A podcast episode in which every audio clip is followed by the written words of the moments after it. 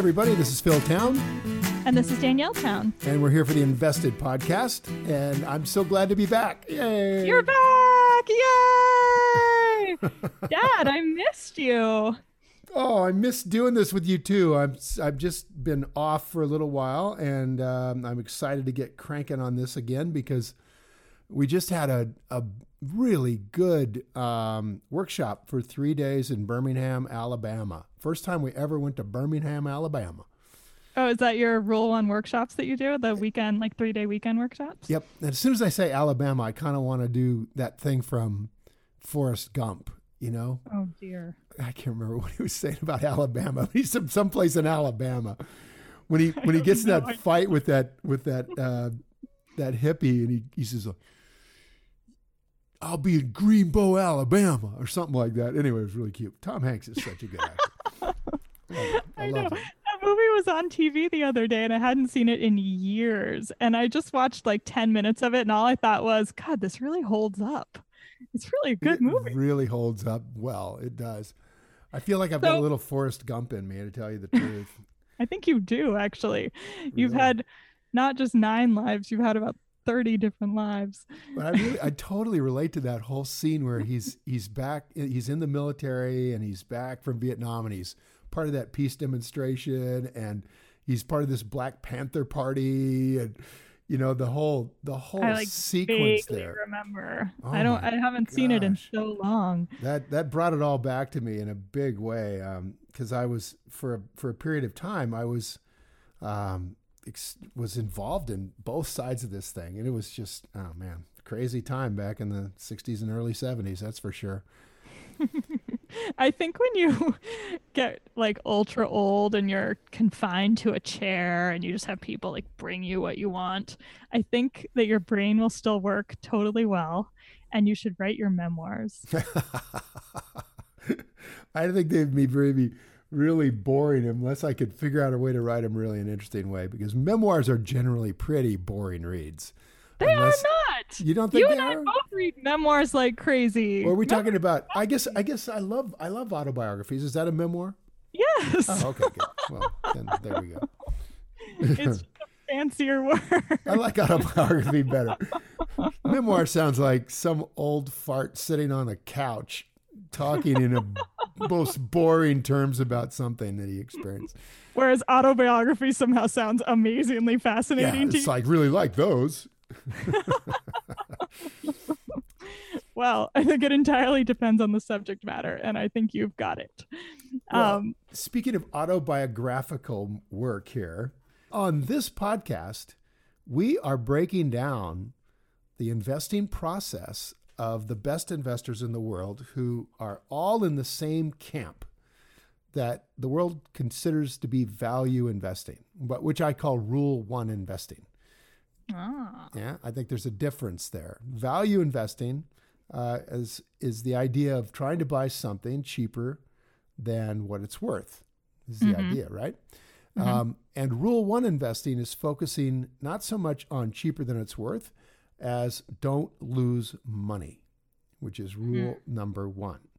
Right now, those which two things go hand in hand. me now for many, many hours, many, many episodes. Yep. And a couple of years. And it's a it's a lovely thing actually. This this uh, I love what you've introduced to me. Uh, i this thing you've introduced to me is this idea of a practice that I've never thought about my investing before in terms of a practice. Um, you know, I tend to be kind of goal oriented, right? And like, okay, now we got it. But a practice Yeah. says that you're never going to got it, right? You're never going to be there. It's always a work in progress. And certainly you'll go through the phases of not knowing anything and then becoming somewhat, uh, you know, decent at what you're doing and ultimately become a rather um, a master at what you're doing. And But- that the joy is in the journey of going through those. The steps. joy is in the journey. And I love that idea because investing is so often thought about as a, something you have to go through to get to something. You know, a certain Yeah. amount of money, a certain lifestyle. Um, and that's exactly why people like me don't do it because of that because it's this goal out there and we're busy and we're doing other stuff and we don't really want to deal with it. And so going through a process that's only to get to a goal doesn't sound like a great use of time. Yeah, it's true. I mean, if you're struggling to get to this thing, right, as you're digging this ditch to get to this goal exactly. of having a ditch dug or exactly. something, right? But I think, you know, we look at the people who we're emulating and who we're talking about in this podcast, particularly Warren Buffett and Charlie Munger. Um, but in general, the value investors that we know, I think you'd have to argue are pretty happy people. I mean, pretty yeah. interesting people who are really engaged in the world on a on a different level than a lot of people are and and I think that that comes in part from well I think Charlie talks about it a really different kind of way he basically says that you know every great investor he's ever met just reads a lot about mm-hmm. everything reads everything and it all sort of stews around in your brain um, and feeds into your view that oh this is something that's really valuable and it's underpriced. It's been mispriced in the market for some reason and you try to understand the reason it's been mispriced. And if you if you like the reason if it's a good reason to uh, to uh, invest in something that's been mispriced for a short period of time then you you jump in at it. But it's the process of really understanding the world that's so fascinating that Charlie is so into right? It is. It yeah. is. And what we want to talk about starting today is this incredible interview that came out um, about a month ago, but with Mohnish Pabrai, who's a rule number one style investor. And he gave an interview to Forbes Online. Um, now, before we do that, first of all, I'm telling you guys the interview because you should all go find it and read it. I tweeted it, I put it on Facebook. This, this interview is, I put it in my monthly newsletter. Like this interview is worth reading, and we're going to talk about it. Yeah, but I'm gonna I'll put it out to all I put it out to all of our students and uh, and have them all take a look at it too. So it's and really if valuable. Google, if you look up like Forbes Mohnish Pabrai, it'll come up. Um, it came out on June 25th, 2018. But before we start our discussion, Dad, I just have a little bit of housekeeping. First of all, guys, as you know, last week we started our first ever inaugural Invested Book Club with Investing Between the Lines by LJ Rittenhouse. And I'm so excited about this book. So on August 14th, on our episode on August 14th, we're going to play my entire interview with the author all about this book and how she evaluates companies using words, not so much numbers, which to me like blew my mind. So pick up that book, check it out. That will be our August 14th episode. Now that I've said mm-hmm. that, mm-hmm. let me add one more thing. We also promised to talk about owner earnings that we put in our book, Invested. And we are going to get to that, you guys, but it needs, it's a big subject and we need a little prep and we need to make sure we have a good amount of time to chat about it and really understand how to get into these numbers. So we're going to put that off um, for a little bit later, but it's coming. I promise. It's on our mind. Yep. Right. Dad? And yep, that's what we're going to do. Um, owner earnings is fascinating. It's a concept that Warren Buffett created. As far as I know, nobody else really uses that term. Warren and Charlie use it. Um, they have a rather subjective way of coming out to the numbers that, that makes it not really you know crystal clean about how you're going to end up with a number. Um, and we'll get all into that um, and why we like yeah. to use it. Yeah uh, so there's a lot to talk about and i want to make sure we have the time and the focus to really make a, a strong series because as you guys know this is why we wrote our book invested because we talked about this stuff on the podcast and it's hard to really make it clear in a purely audio format. So now that we have the book, we can refer to it easily and you guys can all refer to it easily and then we can really talk about it much much more clearly. And so by I'm the way, of course, we we dive deep into the concepts of owner earnings, free cash flow, payback time, all of these these concepts of valuing businesses deeply in our three day workshop. And I'm going to make a unembarrassed plug here that that the Invested book is an incredible workbook for the three day workshop. And the podcast here, this Invested podcast, is sending more and more people to the workshop all the time. Um, so if you decide to come, you're going to be there with a, a, relatively large number of people who have been big fans of this podcast and have listened to every single one of them, some of them a couple yeah, of times. That's true. Um, and come and they come so prepared, Danielle. There were a big bunch of them in Birmingham, and Cool. They're, they're so prepared. I mean, they're so they've really studied, and it's phenomenal to see what they can do in three days because they come Wow. ready.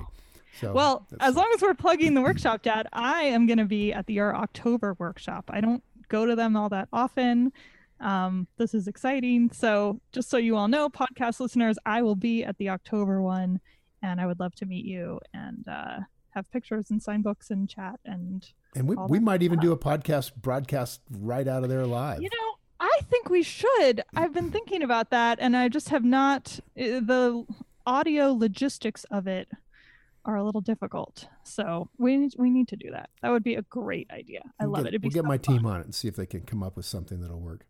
All right, cool. that So that's cool. all of our housekeeping. Let's move on to this amazing interview. And I'm so glad that you led into it by talking about practicing because to me, this interview is about how Mohnish Pabrai practices investing. Mhm. He talks a little bit about specific investments, a tiny bit, but really he just talks about how he approaches value investing. It's and it's just it I just love the way he talks about it. He sort of like touches on it very lightly. Like he's just like keeping it simple. Well, let me-. Let me introduce Mohnish just briefly. I, I, Oh, we've good. talked about him on the podcast before, but and you'll see a good bio. sorry, you'll see a good bio um, in the Forbes article, and I just just real briefly tell you that he's from India, um, came to Clemson in the in the 1980s. Um, he's got a degree as an engineer, did IT work, formed his own small company, and then eventually sold it. And um, after selling his company, he read Roger Lowenstein's book, Buffett, The Making of an American Capitalist. And he was so taken with it that he started diving into the next level, which was to read every single one of Warren Buffett's letters to his shareholders. And he got hooked from there. And um, he is a extremely um, good teacher about investing. I really like his book. His book is called The Dhandho Investor, um, which is award winning and um, speaks about investing in terms of buying businesses. Um, public companies Yeah, he lays out his businesses. strategy of investing in the Dhandho Investor. Yep. And Mosaic Perspectives on Investing, which is a series of uh, kind of essay like things that he goes into on investing, which are really good. And you should read those books. I mean, those are uh, things to add to the library, um, along with Lowenstein's book. And um, and we'll, we've gotten to know Mohnish a little bit just from attending Charlie Munger's annual meeting. And um, it was really cute at Munger's meeting this last year. He had Mohnish actually stand up to um, be applauded by the audience for insisting on a really ethical structure to his fund, um, which is copying Warren's structure, which is to not charge fees and to put a minimum rate of return per year before he starts to take his participation in profits. What Charlie asked him to do is stand up and, and receive some applause for um, really putting the investors first by not charging a, a fee, not skimming off the top, which I think is really pretty cool. And I um, think it's incredible. And I actually wasn't really going to touch on that in this discussion because it doesn't really matter to those of us learning about investing so that we can do it ourselves. But I find it absolutely fascinating this distinction between investors who manage other people's money who choose to at least attempt or achieve this zero management fee no manage yeah management fee i was Right. debating management fee or um, what's the other kind of fee called where you take a participation fee. participation thank you um so what that means is they don't charge any money off the top as dad said but what they do then is take a larger percentage of any money they make for you so everyone's incentives are aligned which is beautiful It is. And what's really extraordinary, I, I think, is that the only people who get the benefit of this kind of Mohnish Pabrai fee structure or Warren Buffett fee structure, where you're not charging fees, you only charge if you make people money. The only people that can benefit from that are wealthy people. The Securities Yeah. Exchange Commission in in their wisdom from 1937 or something, determined that um, if you were to run a fund where individuals can invest who are not wealthy, that would be a sort of a mutual fund structure, a public mutual fund. You're not allowed to take participation in the profits. Right. People don't realize that they they're mutual fund managers who are the only funds that are available to be actively managed for people who are not wealthy are not allowed to participate in the profits. They must charge a fee. and the reason the SEC did that is, at least their logic is, that if you allow a fund manager to participate in the profits, you incentivize him to take risk. Right. That's the right? point. They were trying to protect against risk taking and create a situation in which the manager is kind of a benevolent ruler who is making the decisions simply to make money but not actually focus on themselves and it doesn't work like it makes no sense. Even as i'm saying it it makes no sense. It, it does make sense if you invest with somebody who's not moral um, who is unethical who has low integrity then absolutely they could just take a shot because they don't get paid. There's no fee. No, but what it does, and you've said this a million times on here, what it does that drives me nuts is that what it creates is the incentive to simply bring in more money because you get paid based on a fee across the amount of money that you manage. So yep. if you manage more rather than less, you get paid more rather yes. than less. Not how you do. Not how you do. Nothing now, to do with how you do. Yeah, so like assuming that people take their money out if you do badly, okay, that's a check on you. But that's going to take a while for that to happen. Oh, well, and, it's incentivized fund managers to be very cautious and to just kind of stay with the market. And probably right. 95% of the people who are managing money are, in, essence, shadowing the stock market rate of return, um, knowing that if they can do slightly better, not a lot better, like Buffett or, Mo- or but a little bit, but it's a little bit, half a point better. So then, Mohnish yeah, I was just going to say then then they then the money stays with them, and they get paid based on assets under management. They get a percentage, a, a management fee, typically in the range of one to three percent. Um, for the man, the assets under management. So all they do, as you say, is just accumulate assets under management and try to hold on to it, rather than yeah. trying to do a really good ethical job of managing money. And that's a really uh, a terrible irony is that the people who need the best managers in the world are not getting them. Well, I'll tell you another one, which I I read this interview with Mohnish Pabrai and had never thought about this really about hedge fund managers actually taking zero management fees as a concept. And I was fascinated and I started reading everything I could find about how people do that because I thought, why doesn't everybody do that? This is so obvious, even as just a marketing tool. And I'll tell you why. It's really hard to run a fund without having any management fees because funds are expensive to run. You got to pay yourself, you got to pay people to work for you, you got to pay a lot of startup costs, you have to pay lawyers, you have to pay um, what are the people called who do all the accounting who do like the people uh, the administration. Okay, there you go. The administration. They have they have like some fancier role than what it sounds like, but yes, the administration. Yep.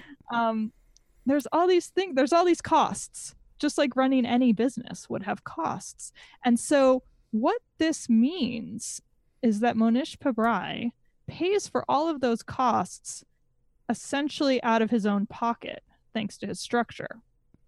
Now he can afford to do that because he's been going for quite a while, a number of years. He's done well for quite a number of years. So for him, it's fine. But for somebody starting up a fund, it's really hard to do this unless you come from family money. I actually read a whole white paper about how you can set up a zero uh, management fee fund. And it essentially concluded if you have money then you can do it as long as you can like manage to live for two to three years without getting paid and you can front all of your startup costs and admin costs then you can do it and by then you should assuming you're good at what you do, you should make enough money to where then the fund will pay for itself. Yep. But it, but it's hard. So uh, so it was really good education for me to understand why people in real life, in real business, may want to do it like this, but aren't able to. Yeah, and I think that the vast majority of people who are investing money for other people are pretty much modern portfolio theory investors. They don't really think you can beat the market for any long period of time. Um, and they prove that out by their funds not beating the market for any long period of time. And so it's really in their best interest to charge a fee. Uh, otherwise, they probably just wouldn't even do it. Um, whereas you got guys like Mohnish and and Warren and and Charlie and Guy Spier and really really good investors who are coming into it with some money to start with. Um, although I got to say, Buffett didn't come into it with money to start with. He started with hundred dollars and made his first uh, group of people. I think hundred thousand dollars was his first partnership, and he did that basically with no fee, and pretty quickly started to make money right away.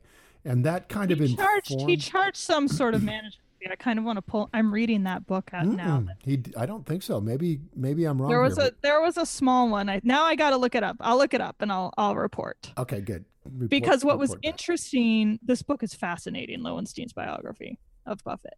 Um, and I highly recommend that should be in our invested book club next. If I can get him to come on our podcast, because that's the rule, Dad nobody's book except they come on the podcast. All right, good. Um, I'm going to quickly regret that rule.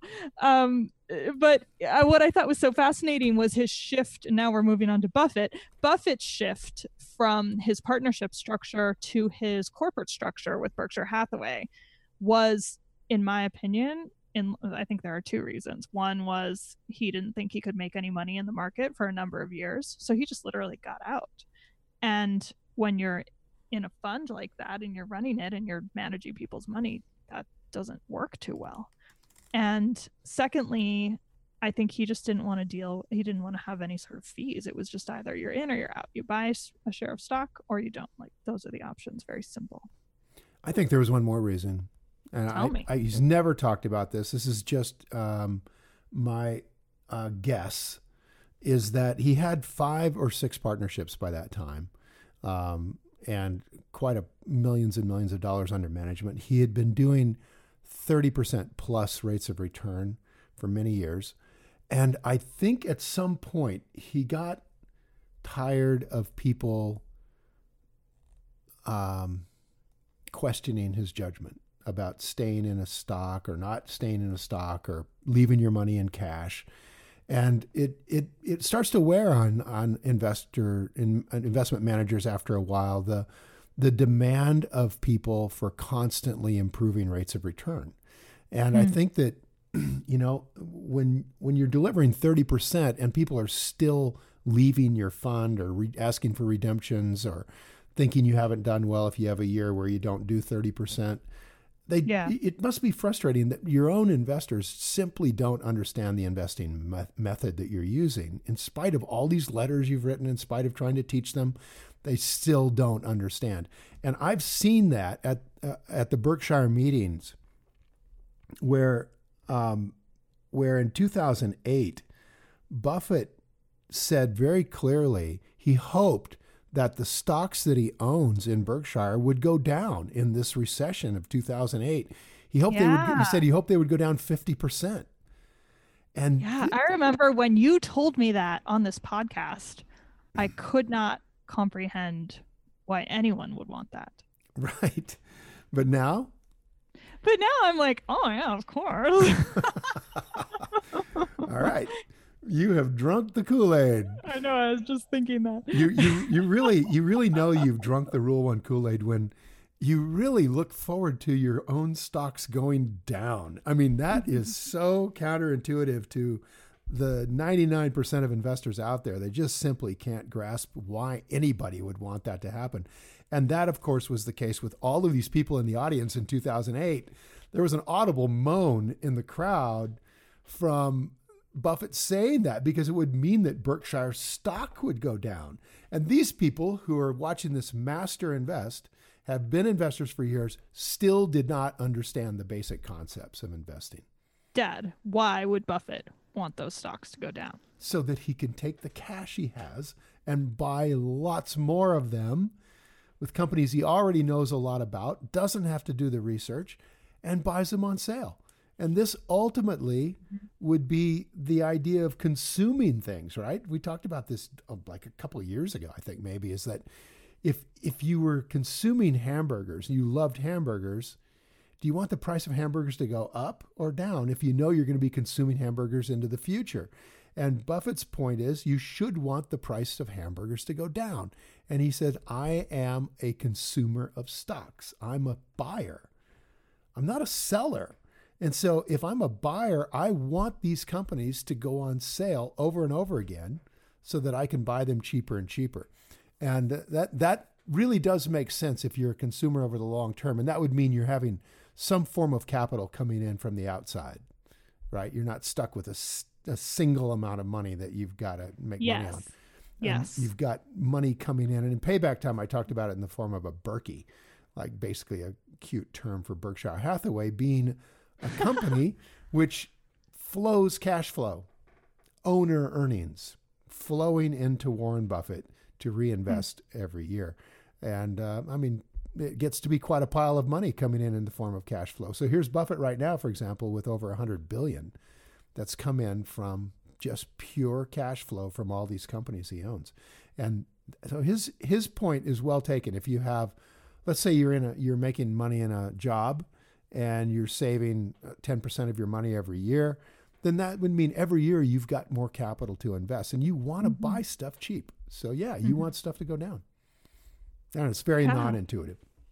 It's super non-intuitive and I think the point that you need to have additional funds to invest is the is the key point there because I think the people who are going, "Oh, no," are are probably just thinking like we have a set amount of money it's all invested in Berkshire Hathaway. we can't put any more in.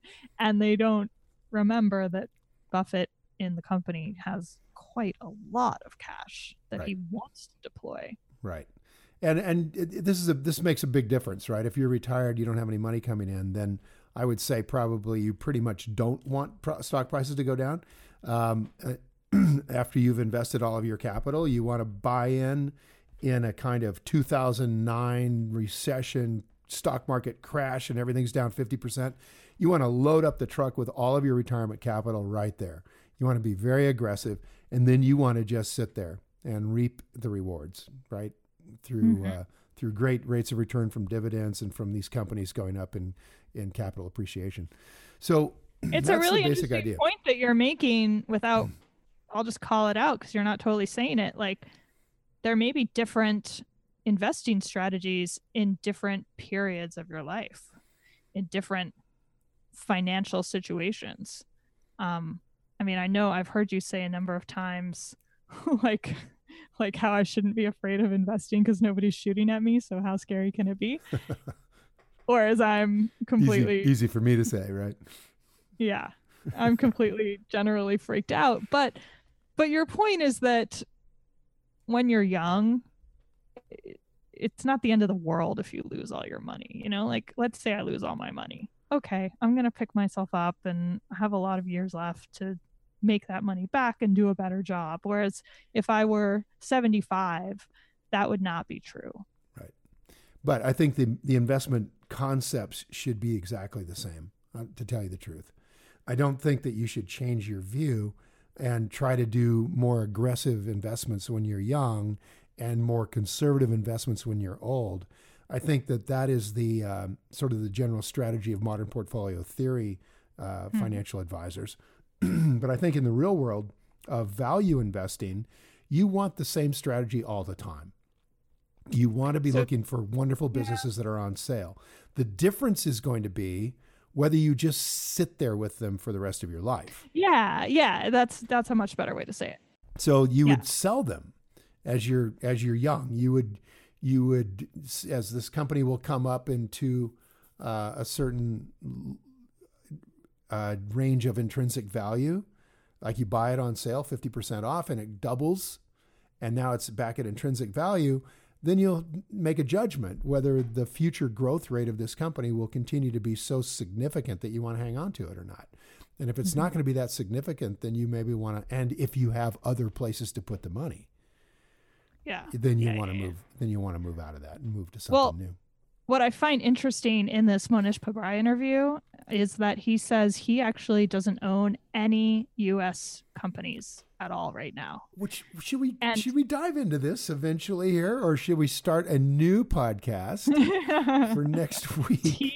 you guys, but I just it was such a like apropos thing to move to because we're talking about Pabrai and Buffett and the way they're they're different, and, and Buffett has said many times that he thinks the U.S. is a great long-term bet. So yeah, I'm really interested in this. Yep, and Mohnish is very clearly in this article saying he's not invested in anything in the U.S.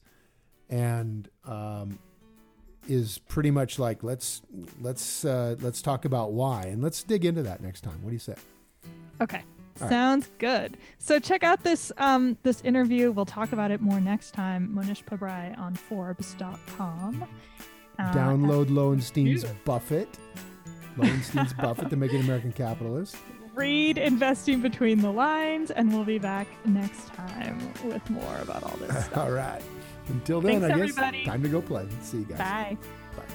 Hey guys, thanks for listening to Invested. If you enjoyed this episode and you want more information, show notes, and more episodes, visit us at investedpodcast.com. There's a special offer waiting for podcast listeners to attend my three day investing workshop absolutely free. So just head to investedpodcast.com. Everything discussed on this podcast is either my opinion or Danielle's opinion and is not to be taken as investing advice because I am not your investment advisor, nor have I considered your personal situation as your fiduciary.